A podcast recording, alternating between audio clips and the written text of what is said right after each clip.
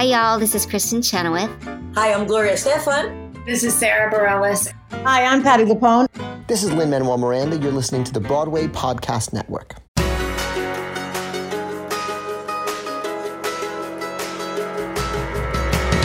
Welcome back to the Theater Podcast. I'm your host, Alan Seales, and these are intimate personal conversations with the industry's biggest names. And today we have two guests who live up to that. They are the industry's biggest names, as in they are the first in their kind to create the first museum dedicated exclusively to Broadway, appropriately named the Museum of Broadway they they have such a, a wonderful friendship and long-standing uh, background together, working together in various like immersive events and and audience experiences. That's the best way to call it. It's like when you walk into a, a a place like um, I, I, use the the metaphor of Disney World of when you're waiting in line. Disney does such a good job of creating the atmosphere, putting you in the world of the ride you're about to experience, and that's what the two of them together in their various roles outside of Museum of Broadway have uh, they do and to hear the background the story how they put it all together is just it's fascinating it's something a little bit different but now taking that love that expertise and applying it to the Broadway space, they've created not only a museum, which Broadway desperately needs to document everything and, and educate, but also the way they present it. It's it, it's moving from room to room. You're moving from era to era, from set to set, from uh, I, I just I can't explain it. It's just phenomenal, and I cannot wait to share this with you. You've got to go to the museum next time you're in in New York. It's right there in the heart of Times Square. So, like I always say, find me online: Instagram, Twitter, TikTok, Facebook. Leave a rating, leave a review, tell a friend. That's how this podcast will grow and how we can continue to make such amazing episodes like this. And now, everybody, please enjoy this episode with Julie Boardman and Diane Nicoletti. The longest field goal ever attempted is 76 yards. The longest field goal ever missed? Also 76 yards. Why bring this up? Because knowing your limits matters, both when you're kicking a field goal and when you gamble. Betting more than you're comfortable with is like trying a 70 yard field goal, it probably won't go well. So set a limit when you gamble and stick to it. Want more helpful tips like this? Go to keepitfunohio.com for games, quizzes, and lots of ways to keep your gambling from getting out of hand. When you need mealtime inspiration, it's worth shopping Kroger, where you'll find over 30,000 mouth-watering choices that excite your inner foodie. And no matter what tasty choice you make, you'll enjoy our everyday low prices, plus extra ways to save, like digital coupons worth over $600 each week. You can also save up to $1 off per gallon at the pump with fuel points. More savings and more inspiring flavors make shopping Kroger worth it every time. Kroger, fresh for everyone. Fuel restrictions apply. Two, three.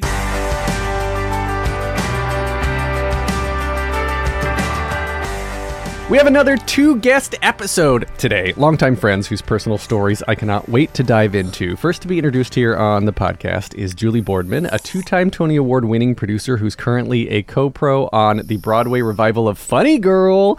Oh man, I'm sure you're enjoying yourself with that one right now. Additional Broadway credits included American in Paris, uh, Carousel, the recent revival of Company, Dames at Sea, Head Over Heels, one of my personally favorite shows of all time. I love it. Hughie, Indecent, and The Inheritance, in addition to an amazing swath of tours and West End productions.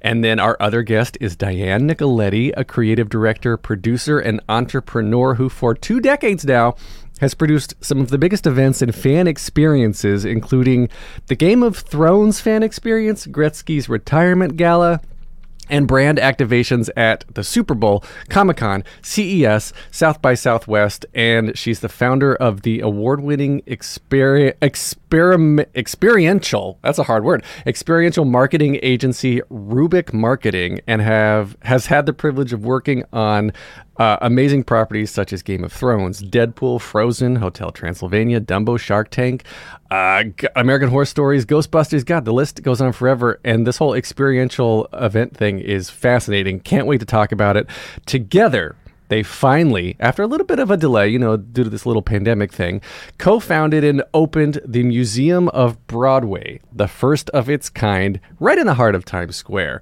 Julie and Diane, oh, after all that bio reading, welcome to the Theater Podcast.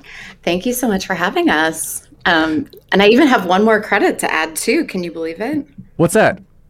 A Doll's House. Oh yeah, yeah, yeah, yeah. That, that's right. So Doll's House is. The list uh, got y- longer. I I think a great place to start is just explaining your connection, the connection to the uh, that the two of you have together, because like it, it seems to me that you're sort of an unlikely pair. Maybe is or I guess tell the story of how you met and why you started working together, and what was your first project. Yeah, well, so we went to college together um, at the University of Southern California, Oh, so and we were in the same. Yeah, and we were in the same sorority. That's really how we met. so, Julie Oh, was yeah, president of the sorority. yeah, so we've been long, long time friends, um, and we didn't start working together until probably, I don't know, ten years ago, maybe now. At this point, um, a- at one point in my um, in that long list of things that you said I did, um, I also have been running an event staffing agency, and so Diane would hire my company to basically like bring brand ambassadors and help bring it to life um, the events that she created so we worked together on like tons of events over the years I'm an, a relative newbie to the world of interactive events. And so I think that's actually so I want to back up and like sort of get a, a general I don't know, explanation or whatever. So when we're talking about experiential events, what exactly does that mean? So like you know, uh, uh, Diane, you're you're saying um, you've worked on fan experiences. What what the hell is a fan experience? well, when you when you think of like how films and TV shows and brands like promote, obviously there's like the traditional advertising where it's a commercial spot or you'll see like a print ad or things like that. And I don't know, it, it probably about like 15, 20 years ago, I would say, like a lot of these brands started creating these experiential promotions where you start actually getting into the world of the brand. So people wanted to like touch and feel and, and experience that, especially when it was something related to a show that they really liked or a film that they that they really wanted to embrace. And so um, so that's kind of that's kind of the world of experiential um, and i got into that gosh yeah like 15 20 years ago at this point um, and as did julie. And so you know e each of the different types of experiences was very different but like a game of thrones experience people wanted to see the costumes they wanted to see the props but then we recreated like the world of westeros. So you could actually be in these different worlds um, within the show or deadpool dive into the different characters and get these selfie rooms and things like that. And so um, it was great. It's great for the brands because then you take a photo, you share it, etc. So um, it's sort of really resonated, and that's that's a big part of when we started brainstorming about the museum how we wanted to approach the museum. So versus it being a flat like a flatter experience, we wanted to make sure that it was going to be something you could really immerse yourself into. That's interesting uh, because when I, when I think about the actual logistics that go into building the set, building these experiences, right? What's the difference between hiring an actual set designer and and a movie uh, anyone who's going to build a set like the person who whoever built the set for Game of Thrones did you reach out to them and you're like we need something that doesn't cost 53.2 million dollars that's going to last two months in Times Square. Like, how does how does the production side of it work? Because this to me is is fascinating that you wouldn't just hire the same people, or do you hire the same people? Well, no, I mean we usually don't, but we take a lot of direction from the scenic designers. So if we're working with HBO, they obviously have the rights to their full um, you know, the full IP, if you will. And so from that standpoint, we get a lot of like mood boards and maybe blueprints and things like that to help like recreate it, but in bite size form. So we can't create this gigantic world because that would take over a good majority of not even Times Square, like of a section of New York, and you just can't really have that size of an experience, right? So, so you create these like smaller versions of it, um, and a lot of the people that work on the shows go from gig to gig to gig, so they actually can't really, you know, stop and do something from an experiential standpoint. So there's all these great fabricators and designers that I've worked with over the years, um, and many of them actually worked on uh, the Museum of Broadway too. So Square Fabricate, uh, Square Design out of Brooklyn. Um, created a lot of these different worlds and then worked on the Museum of Broadway with us. So you're saying fabricators, you're saying people or companies who who take like a, a, a drawing or a model, a scale model, and like have to figure out how to build it as a one-time thing. It's not a, a mass-produced entity, right? Yeah. So kind of our process was um, first we had the first we had the concept, if you will, and this is very much what we would do with um, our our clients and and brands as well. Is that you have the concept what are what is that experience going to be then we work with one of our designers um, and whether that be um, an outside designer or whether that be an internal designer but they actually create renderings so 3d renderings of what the look and feel will be of that room or that space and then from there we kind of took it to the fabricators to understand how they would build it. And then once it goes to the fabricator, they create shot like they create shop drawings, they figure out with us and with the designer what materials are going to be used. So, are we talking about wood? Are we talking about sculpted foam? Are we talking about, you know, glitter panels? Like it, it could just go on and on in terms of the different materials that go into building that environment. And then once that's approved, then it gets into, you know, really building it. Um, and yeah. then Julie and I would go over to Square all the time and, you know, be like, we we like this we don't like this let's improve upon this you know um, and then a lot of times the designers because each of the rooms for the museum we partnered with a different artist or designer and so they would come with us to the shop at square design to to guide them too in terms of like yes this is working this is something that we need to to switch out on um, and so we it was a fun part of the process and and we were there pretty often so mm. That's that's fascinating. I mean, I guess it sounds like it's a lot easier slash harder because of different reasons to take this giant mood board, a giant set, and and squish it down into one room or a couple rooms or one experience or whatever.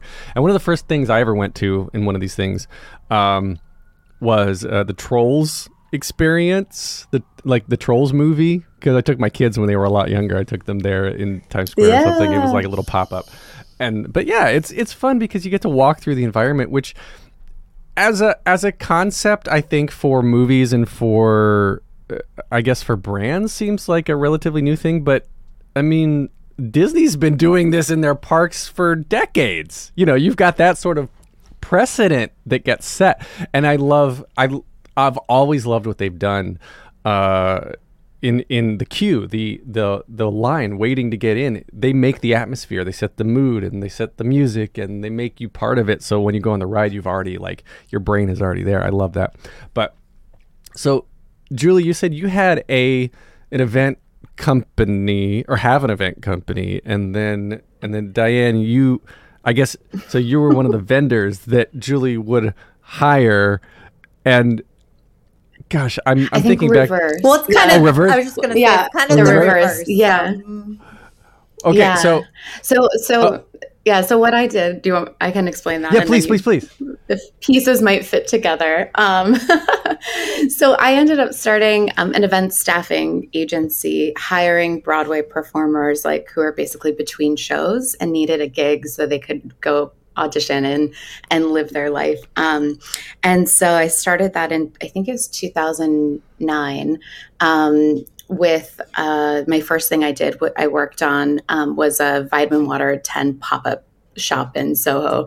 And then that led to the next and led to the next. And it ended up being a lot of you know great work um, around people's schedules when when they were available um, and then they could go audition and live their life. Um, and so it's really cool because a lot of those people have gone on and are like big movie stars now. And so it's, it's pretty cool that the things that we did have enabled them to like you know go to that audition and book that job and, and all of that while living in New York City. So you, you take um, credit for launching their careers. That's I understand. No, no, yeah, yeah, yeah. no. I just got to help a little bit, help a little bit to pay their rent. Um, the important thing. Yeah. Um, no, but it was it was really it was really cool. And after a while, um, you know, I realized I wasn't necessarily living my dream. I was helping them to live theirs. And I was like, what is my dream? And I realized I wanted to be on the producing end in Broadway. And so that kind of started you know, at the same time as I was continuing to do this work. Um, and Diane was one of my clients. And so when she would have an event that she had put together and um, created, um, she would then hire me to staff the people who worked at the event and help to like bring it to life and kind of like on site management with the people and stuff like that. So we we worked together for many many years, um, and I think you know without that we would never have what we created with the Museum of Broadway because it's really a marriage of that world with Broadway, I guess. That's that makes sense. Okay, I, I'm a big Disney nerd, so I'm in my brain. It's all getting compared to Disney, and I love, love, love, love when you go to like the Haunted Mansion at Disney World or uh, the Tower of Terror. Um, the the the people who help you maintain the queue who are helping you know c- corral they're all in character. They're like welcome to the haunted man right? That takes acting. That's that's an actor. So it makes it makes total sense now how the two of you have started working together and why you start hiring broadway actors because why not uh, they're right in our backyard we're going to take a short break stay tuned for more of the episode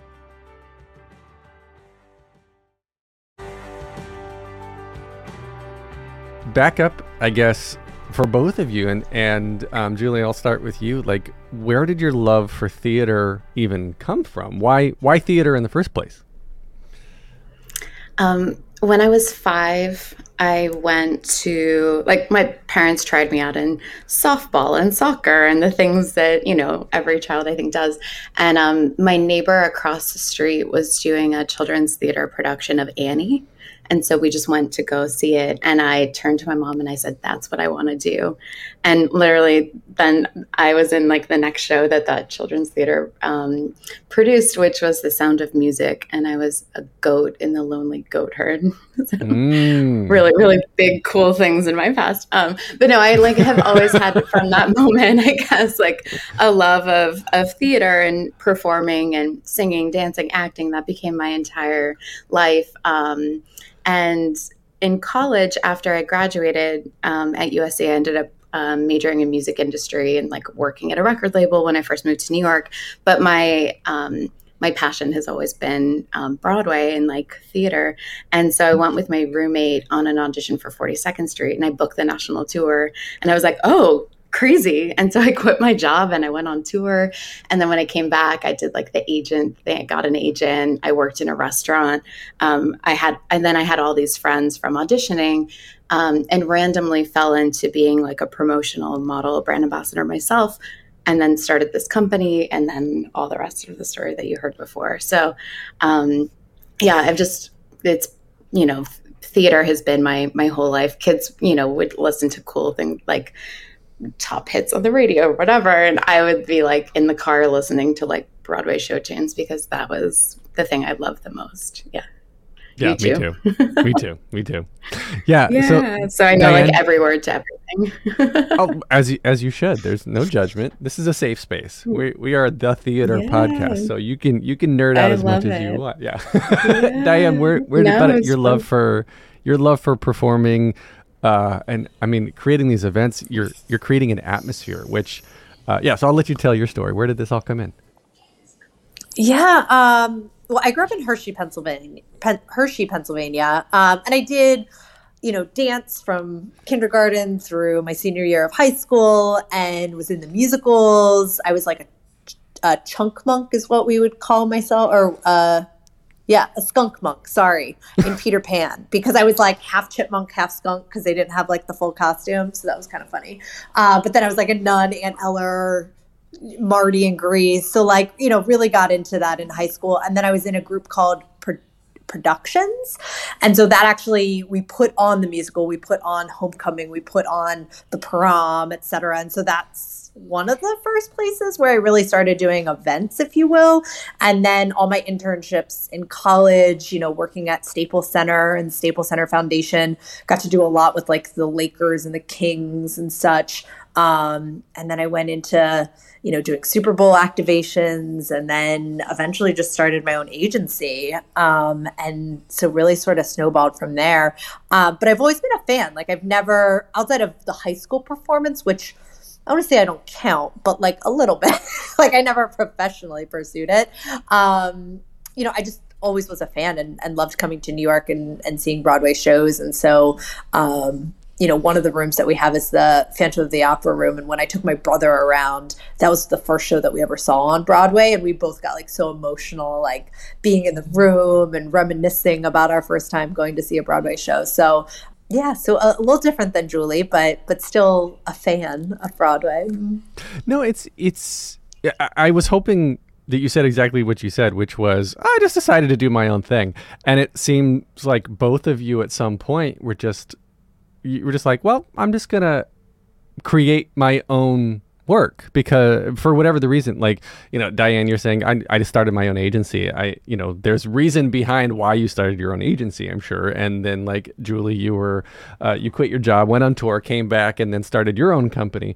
And i i just love how i guess it makes the most sense that you guys knew each other since college and have worked together and you're both you seem like a similar mon- mindset of just well if it doesn't exist let's just go create it which i think is a lovely transition to get to dive into the museum of broadway because uh, like when the when i first heard about it it was like oh yeah why isn't there a museum of Broadway. There's an ice cream museum. There's a spy museum. There's a sex museum. There, like New York has every kind of museum, and people come to New York for Broadway. Why is there not a Broadway museum? So, uh, can you tell the story of like you know the late night drinking session where you were like, "Oh, let's just make a museum and make our lives even harder."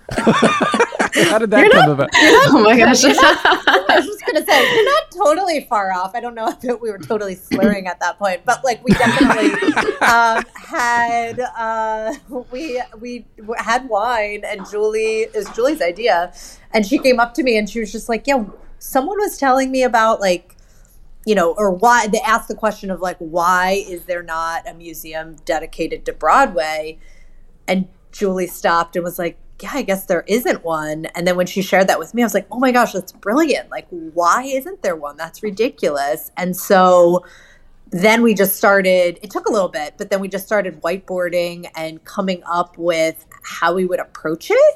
You know, n- probably not even really realistically thinking we were going to be able to do it or pursue it, but just for mm-hmm. fun, like brainstorming. And then, and then it started getting real and people, it resonated with folks. And, you know, Julie had the smart idea of taking it around on like sort of a goodwill tour um, within the Broadway community to just make sure people had um, a sense of it, felt comfortable with the way we were approaching it and everything um, before we got too far down the rabbit hole. And then it was just sort of step by step along the way, you know, building the team out, building the creative concept out, you know, so on and so forth. I guess for those who don't who don't know, uh, I mean, it, it's like it's a self-guided museum where it takes a- an average of like an hour and a half, right, to walk end to end for most people, and well, I guess yeah. Describe describe the highlights for those who don't know, because I know that it it celebrates the game changers of Broadway, which to me. Um, one of my one of my standard closing questions that I will ask you too, and um, spoiler, so I normally don't give you this much advance notice, but I ask at the end, like, what's one show if you could see for the rest of your you can only see one show for the rest of your life, you can see it over and over again, what would it be? Don't answer it yet, we'll get at the end. But my answer is Rent, because it's one of those shows that just changed the game. It made it accessible. And and we have and like every show that that you think back on that have been like, oh, this is this is uh, something that changed the format, that made it it made theater uh, open to a new a new demographic, a new group of people, a new generation of people. You've got a step along the journey in the museum to celebrate it, and every in these rooms. So you've got like Rent and Oklahoma and Phantom. Uh, uh, you get the the like these costumes and the original costumes in some cases or replicas of these amazing amazing things. And I guess when you were storyboarding it all out, a why decide on this format? Why does why not just have like an art museum of sorts of like here's a bunch of props and here's a bunch of costumes? Why why sell why do the immersive side of it? And then the other is how did you narrow this down?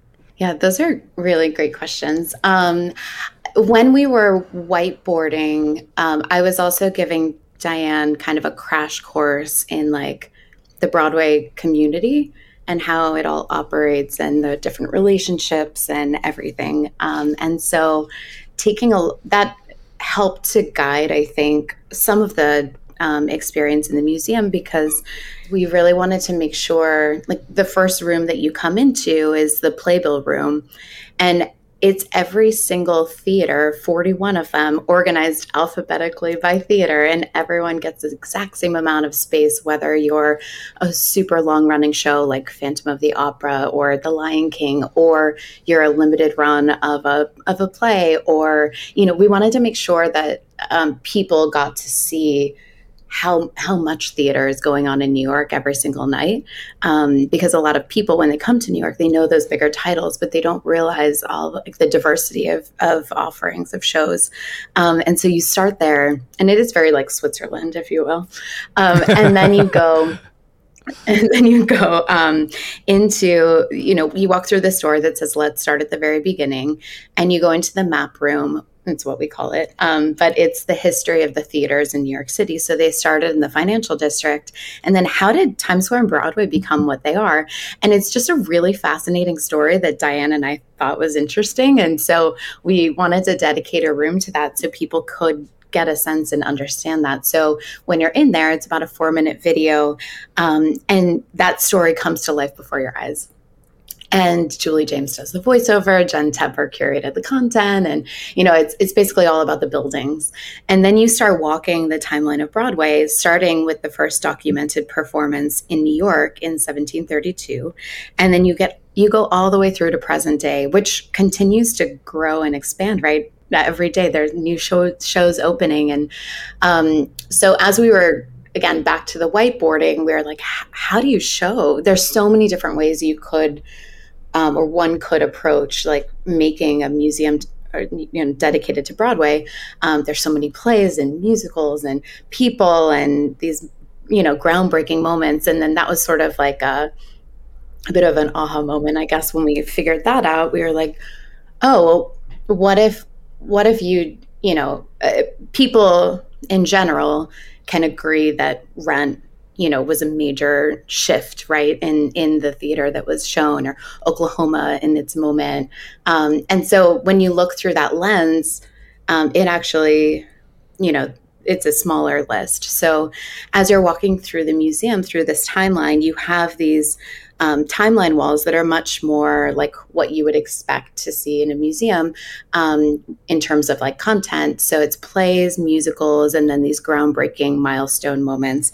Um, ben West uh, was our timeline curator there, and um, and you'll see, you know, uh, things that represent the different shows. So maybe like a you know a handwritten lyric sheet or maybe a photo it may be you know all sorts of different things to represent um, the shows or the people, these like moments. And then you get to an exhibit designed by either a Broadway uh, scenic designer or um, an artist from outside of of Broadway who, um, you know, we had kind of the seed of the idea, if you will, and then, you know, found artists or designers to match that. And then they obviously took it kind of to the next level. Um, and so the room comes to life around you and you're like immersed in the Ziegfeld Follies. And then in Showboat, it's a paper artist. And then in Oklahoma, you're walking through a cornfield. And um, in West Side Story, you're in Doc's drugstore. So each each is um, you know has its own spin, and then you know, Diane mentioned earlier, Game of Thrones owns all their IP. We actually had to go to all of the estates um, and authors to um, get permission in order to do the the exhibits around the shows and work with them, um, you know, as we were going as well. Um, and so you end up getting all the way to present day. Um, and then you knock on a stage door and you go backstage into how do you make a Broadway show and what are all the different jobs that you could have and and you know I think people know you know to be an actor but they don't realize um, you know how many jobs it takes or you know they might know that there's a costume designer but like all the artisans behind that person. So and we wanted to kind of expose that and um, worked with david rockwell and his team to put that together. Um, and that was just like an important thing as we were going through is just showing people a little bit behind the curtain. Um, it, and hopefully it helps people to experience Broadway a bit differently when they go to see the next show. They look at it instead of just loving the show, they're they have a deeper appreciation, I think. Um, and then we have a special exhibit which rotates, um, and then you exit um, through the gift shop. You also enter through the gift shop, and it's open to the public whether they come to the museum or not.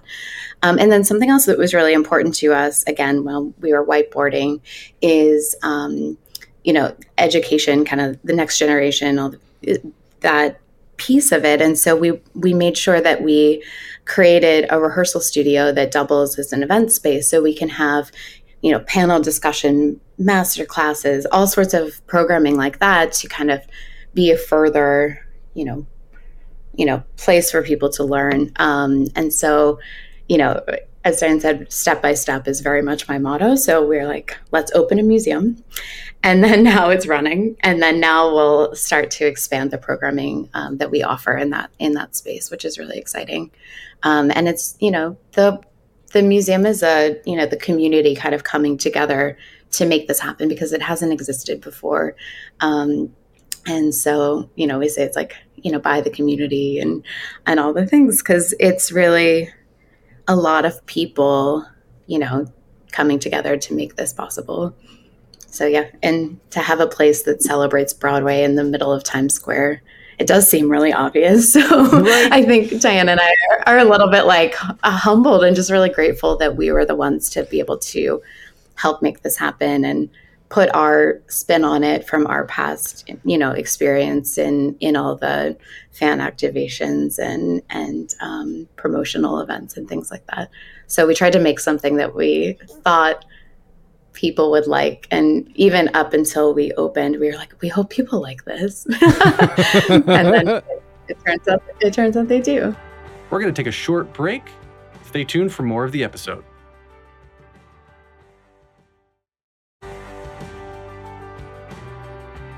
Diane, is this your first foray into Broadway producing? I mean, because it, it is. Yeah. And, I've, and, I've, uh, I guess I've invested in some shows in the past, but not produced anything. And is it is it as easy and simple and straightforward as you as ever expected it to be? It is not. Your eyes went so wide. it definitely is not. It is not. I mean, I do. I do think like any any production, whether it be film, television, there's so many layers and there's so many people that are involved. There's always a complication, a good complication, but a complication with that. Um, but I think that yeah, Broadway Broadway just has like a little bit of a different way that they conduct business. I think a, l- a little different than at least the experience that I have in other industries.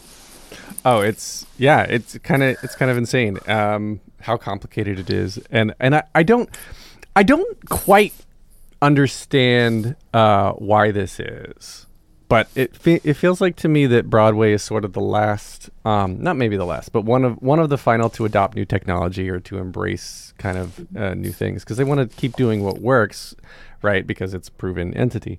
So was that for the two of you breaking into this space in like you're introducing a museum into a typically theatrical performance based uh, medium but as you were breaking in, trying, or I guess not breaking in, because you're both involved with entertainment in your own way, but like integrating your own skill sets into the Broadway space, uh, what was sort of the biggest challenge for each of you that you had to to overcome to get the museum to where it is now. And put, put COVID aside for a second, because supply chain issues and you're literally constructing in the middle of a pandemic. That's understood, and we'll acknowledge that. But outside of that, the whole yeah. business side of it, what was sort of the most surprising?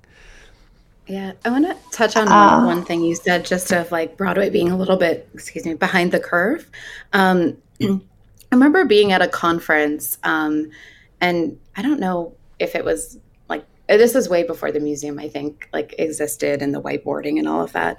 But I remember being at a Broadway conference, and everyone was talking about how do we get millennials to come to Broadway, and you know, continue to grow the audience and all of these things and um, and at the time i was working uh, on my staffing agency on a VR experience um, for Marriott, and um, and I had said to someone at the conference like, "What if you like show people like what Broadway looks like or something?" So I kind of wonder if that was like a little germ of the idea. We didn't go as far as VR in the in the museum, but um, but we do have AR and all sorts of all sorts of things, and I think you know we really wanted it to be dazzling and push things forward and we'll continue to like grow and evolve um, that piece of it i think over time. Um, sorry diana totally jumped in but go ahead.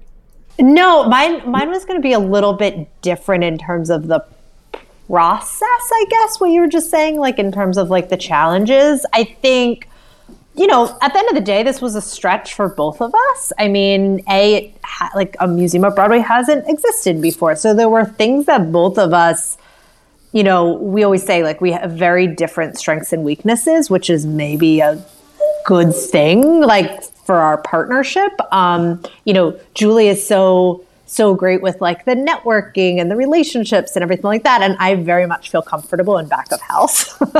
so like, and I'm really more of like the production side, like on the end and, you know, working with you know, Square our fabricator and, you know, dealing all with all of the other like lighting and the tech and everything like that. And so anyway, so we complement each other really well. But you know, for me, I had never done major construction before. You know, we would work with GCs here and there, depending on if we were taking over a space temporarily for um, like a pop up, but we never really needed to do anything permanent. And so that meant not necessarily needing to work with GCs. So outside of my own personal experience, like, you know, doing renovations in my house and things like that. I didn't have that professional experience.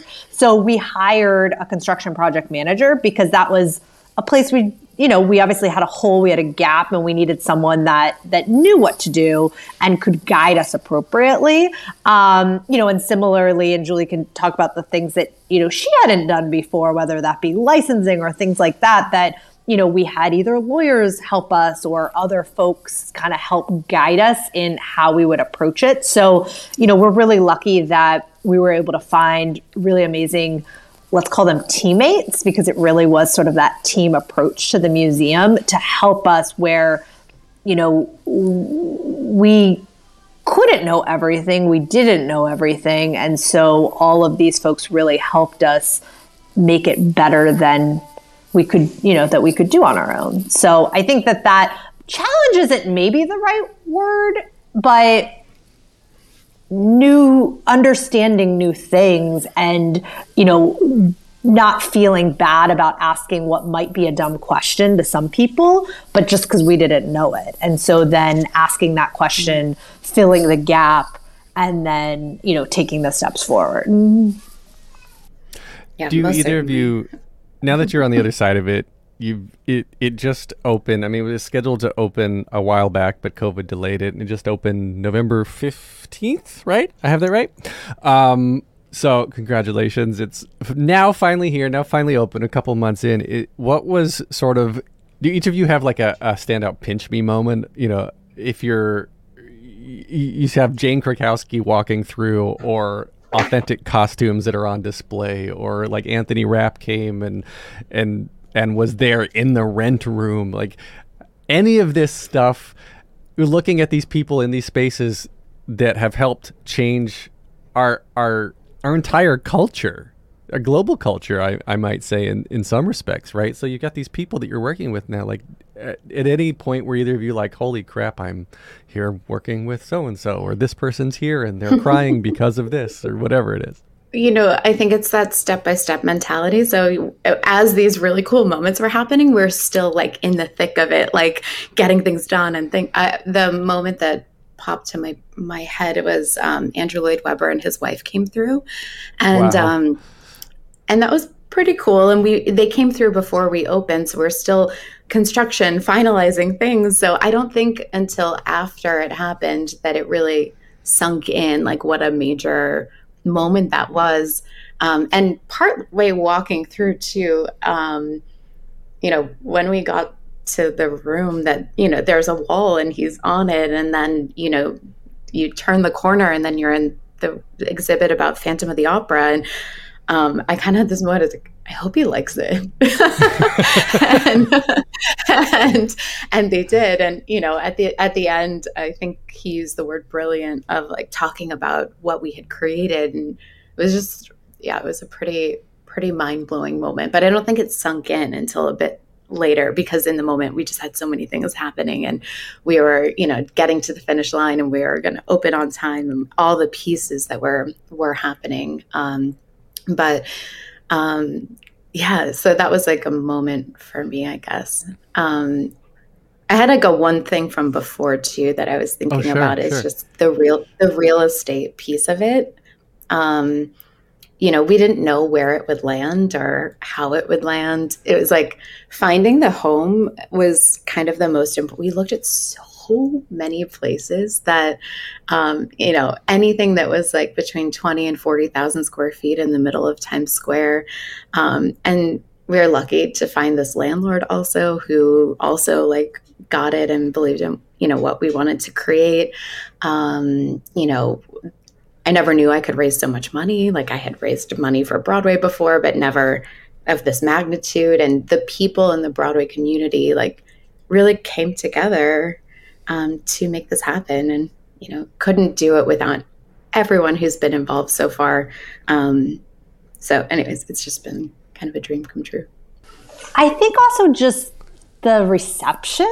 Um, you know, like Julie said, we weren't we were hoping that people were going to really like it, but until you get people in the door, like you don't really know. And so, from that standpoint, that was that was really good, you know, in terms of, of that feeling, you know, uh, pretty much every single review's been good, like, or really good, I should say, in terms of, you know, being very complimentary about like the thoughtfulness that went into to designing the museum. So that, that definitely feels good. Um, Tim Rice came early on and he, I mean, he, he's just a lovely gentleman and he was, complimenting us and saying how much you know you guys have impacted like the culture and you know the art form and everything. And that never felt like that was going to be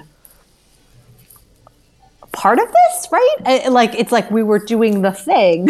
We weren't necessarily creating art necessarily but now i guess we have and a cultural institution in some ways. And i think that was a little bit of the oh wow I, I guess we are. And that and that is something that sort of surprised us and a little bit of that pinch me moment that it made such an impact.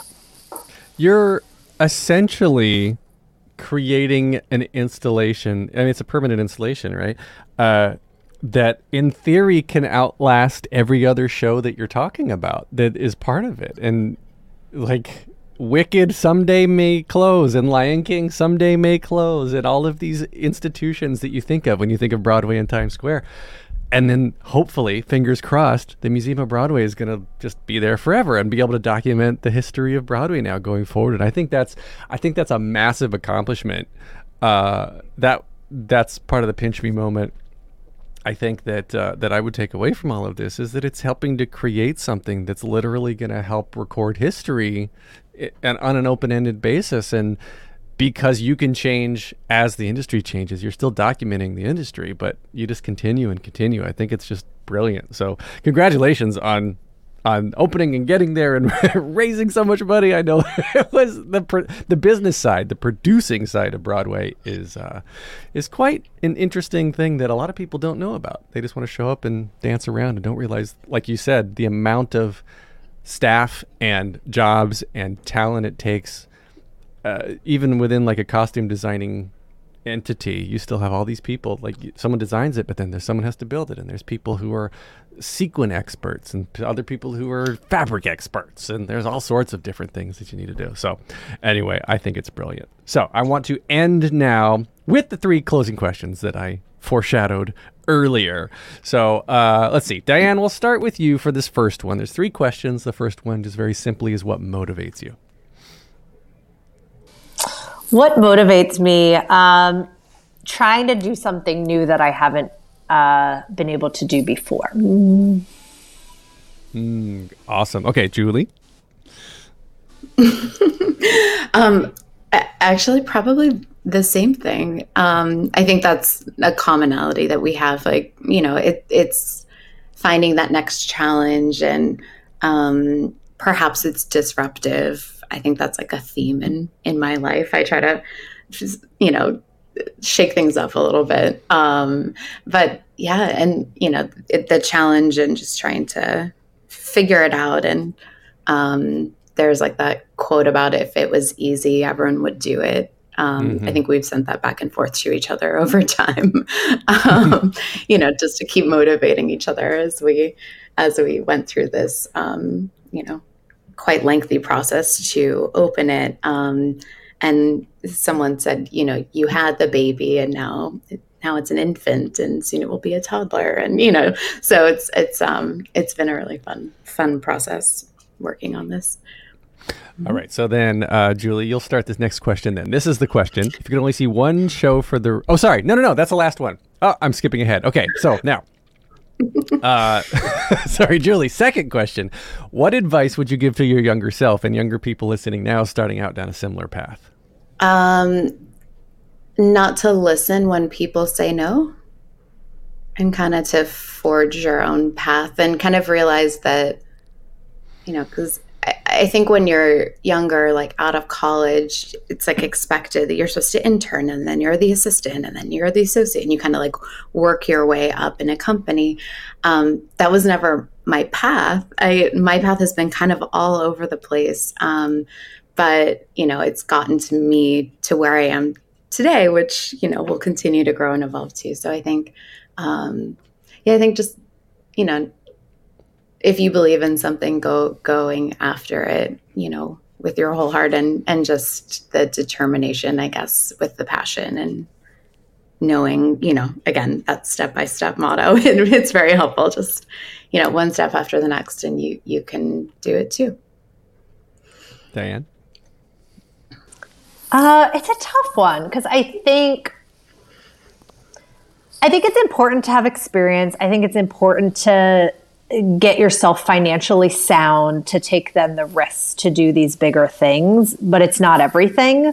So it's trying to have, especially when you're really young, having that balance of being able to, you know, either have a steady job or have a steady income. You know, that could be waiting, that could be bartending, that could be, you know, a, a myriad of different things. But, you know, having a control on that because that's really important. Not everyone, you know, is able to. Um, uh, they they have to work, right? You know, and so I think that that's like an im- important thing to to remember. But then also to take those little challenges. So you know, early on, I was really scared about you know starting out on my own, and I had a dad that you know worked for 30 years at Hershey Foods, and you know that was sort of the path that you go on. And so I didn't necessarily have you know adult role models to take those risks.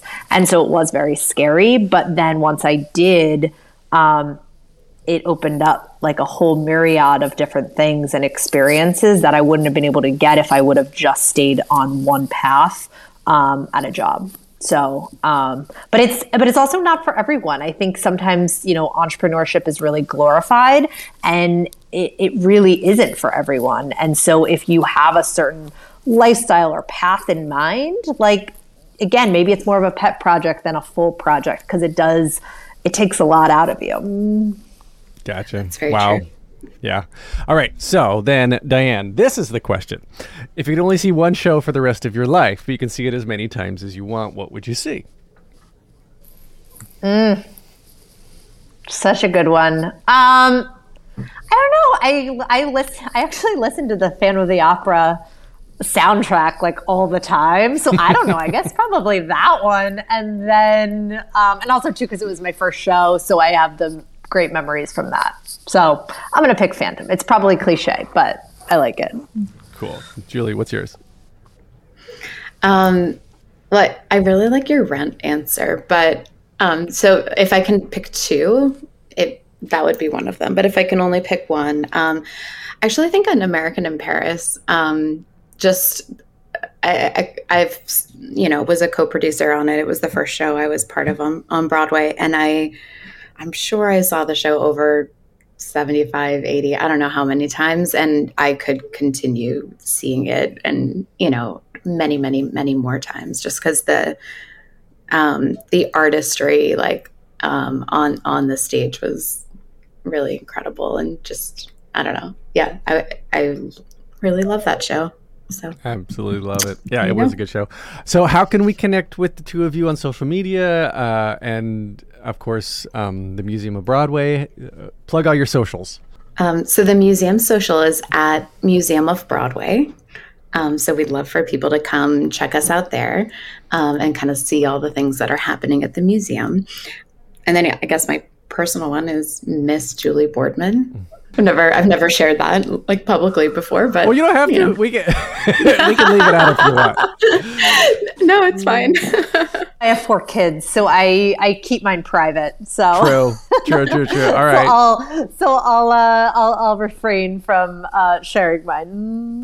very, very, very fair. I've always go back and forth of like, how much do I want to share about my kids? But yeah, I get it. And four kids, congratulations, because totally. doing that and starting a museum. Wow, um, that's impressive when, yeah. in and of itself. Yeah, she's superwoman, basically. I don't know no. how she does it. I don't know how there's she does it. I have a dog. Like I don't know how. It's, it's very impressive. There's there's two home today, so sorry if there was some background noise. There's some sicknesses going around. Oh, so. Yeah, it's happening. It's I happening know. this time of year. You can get more uh, amazing episodes like this on thetheaterpodcast.com. I'm on socials at theater underscore podcast. Leave a rating and review wherever you're listening. Thank you to Jukebox the Ghost for the intro and outro music. And Julie and Diane, thank you so much. I've really enjoyed this. I, I knew about you and I knew about the museum, obviously, and diving into your histories has been has been really really cool. So thank you for sharing. Well, thanks for thank having so us. Much. A deep breath, make the world a little colorful. Hey, it's Leslie Odom Jr. here on the Broadway Podcast Network to tell you about the Rise Theater Directory, a program of Maestra Music. Rise is a national online resource designed to connect and empower backstage and administrative and creative theater professionals from underrepresented backgrounds. If you work or aspire to work in the theater community, this can help you find your next project. And if you hire theater professionals, search the Rise Theater Directory to find your next team. Create your profile now and get more information by visiting risetheater.org. That's theater with an R E R I S E T H E A T R E dot org because only together we rise.